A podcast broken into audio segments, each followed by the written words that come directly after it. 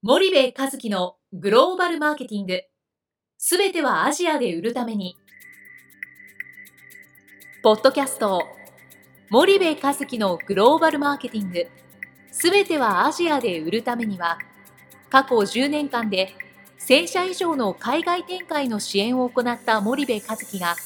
グローバルマーケティングをわかりやすく解説します。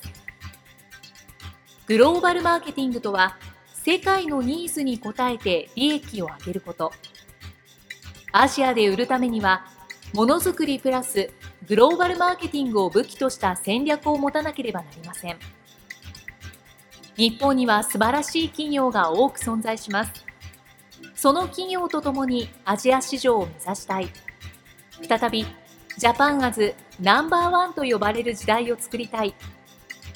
森部和樹は、そんな思いを持ちながらこの番組を皆様にお届けいたします。皆さんこんにちは。弊社より配信中の動画番組のご案内です。弊社ではスパイダーチャンネルという無料動画番組を配信しております。この動画番組は日本企業の海外販売チャンネル構築のノウハウを無料でお届けする番組です。またグローバルビジネスに関するさまざまな情報もお伝えしています。毎週火曜日金曜日の週2回配信。iTunes 内ポッドキャストにてご覧いただけます。iTunes にて番組タイトル名スパイダーチャンネル。大文字で SPYDERCHANNEL と検索ください。自動で最新動画がお手元に届く購読手続きが行えます。ぜひご覧ください。こんにちは、ナビゲーターの東忠夫です。こんにちは、森部和樹です。じゃあ森部さん、あの、前回に引き続き香港からお届けしたいと思うんですけれども、はい、まあ、マーケットとしては、まあ、日本の商品に対しては非常に馴染みが深いというか信頼を持っている香港の人なんですけども、はい、まあ、そんなに大きくはないじゃないですか、人口のパイで見ると。そうすると、このマーケットを、まあ、少し引いてみて、日本企業としてはどう捉えればいいのか、うん、本腰入れるには、人口が少なすぎるとか、マーケットがす、うん、あのあんまり大きくはないと思うんですね。例えば中国に比べたらとか、ね、あのインドネシアに比べたらってなってくると思うんですけど、その辺は森部さん、どうお考えですかね？ねはい、まあ、香港自体670万人の人口なので、はい、ただ所得は高いですよと、大体ね、うんうん、こっちの人の初任給って、日本の初任給と本当変わらないんですよ。うんうんうん、ちょっとかけるぐらい。うん、で、えっと、そうそう20万 ,20 万円ぐらい。ぐらいですかね。うんなので、生活レベルもね、いいし、はい、まあ、売ってるもの見てみたらね、最近円円安だからね、特になんだけど高いんですよね。うんうん、確かに食事がね、あの安いんだけども、うんうん、まあ日本でも今ワンコインで食事別に取れますからね、はい、あれですけど、まあこの670万人、確かにその日本と同じような所得の人たちがいるといえども、はい、たかだか630万人か。はい、あ、ごめんなさい、730万人。730万人。うん、730万人はちっちゃいじゃないですか。そうですね。ただ、ここで考えなきゃいけないのは、はい、えっ、と、観光客の存在なんですよね。香港で見る、皆さんがこう、街で見る人の大半は観光客で、はい観光客がもうすでに香港の人口を上回っていて、うんうん、純粋な観光客だけで、えー、確か2700万人ぐらいいたのかな。うんうんうん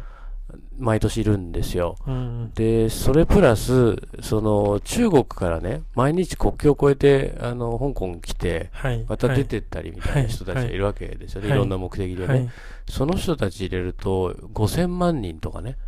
そんな数字なんですよね。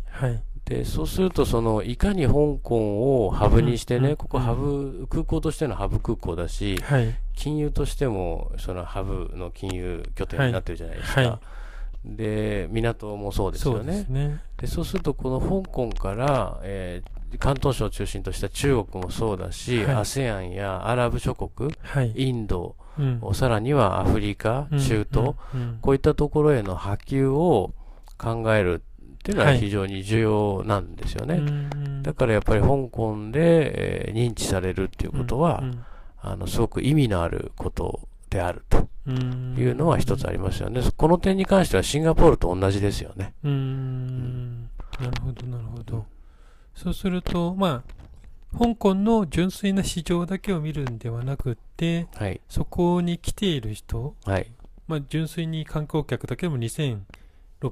万人ぐらいですかね。うん、どれぐらいいると思います？はい、そうすると、まあ、日本が1000万人超えた、超えないで騒いでますけど、うんうんはい、それのもう倍、そう3倍近いっていうところですよね。はい、はい、我々が日本のね、銀座とか新宿でね、観光客、中国人いっぱい来ると、はい。はい、あ、観光客だってすぐ見たらわかるけど、香港来たらどれが観光客で、どれが香港人か多分多くの日本人はわかんないじゃないですか。はい、けどもうほとんど目に映ってる人たちは観光客なんですよ。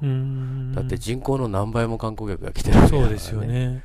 だから、で、1000万人来てあんだけ日本で騒いでるわけで、はい特需だ特需だって言ってるんで、うん、香港なんてのはもう長らくずっとそんな状態なんですよね。うん、だからそれが特需じゃなくて、それが経済になっちゃってるっていう市場なので、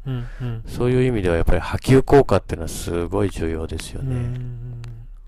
そうすると、まあ一つは、まあ香港のマーケットを見るけども、はい、それだけではなくて、はい、その流動人口を考えると、はいその商品、まあ、日本の企業の商品が目につく、はい、まあ、目にする数っていうのは圧倒的に多い、ねうん、圧倒的に多いですね。だからそれを日本のね、あの、家電のメーカーもよくよく理解してたので、はい、あの、えー、パシフィッククラブのある、あの辺の、あの、海沿いのね、はい、はい、あのところに、あの、ビル群がバーッと100万ドルの夜景でしたっけ？言われるところに昔日本の企業の看板がネオンがぐわーっと出てて、はいもう右から左まで全部日本のネオンだったんですよ企業のね、それが今全部中国の会社になっちゃってるから、あのやっぱりそういう意味で日本のプレゼンスっていうのはやっぱりあの、落ちちゃいましたよね。はい、はい、前世紀はもう相当なものだったんで、んなので、まあ、あの頑張らないといけないですよね。わかりました。はい、そうするとちょっと整理すると、はい、あのちょっと森部さんなりに、うん、あの香港をどう見ればいいのかっていうのをもう一回教えていただきたいんですけども、はい。はい、えっと、香港はアジアの中でもシンガポールと同じように超先進的な、あ国、まあ、国と言っていいのが、あのまあ、ここ特別行政自治区なんで、えー、ですとエリアですと。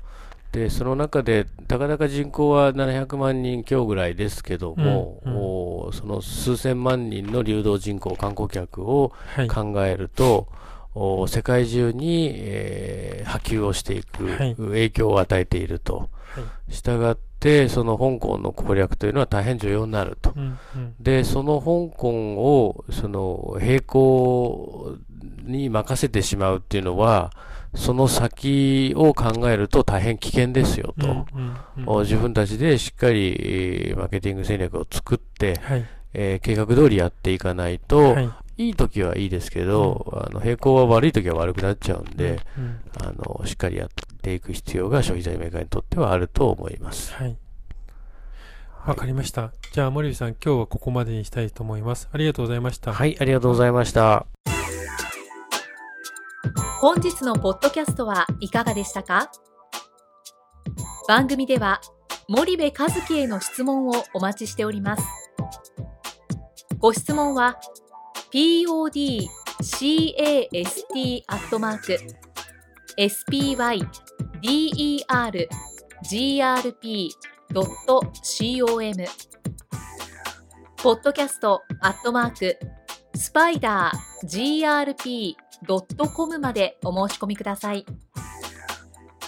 たくさんのご質問をお待ちしております。それではまた次回お目にかかりましょう。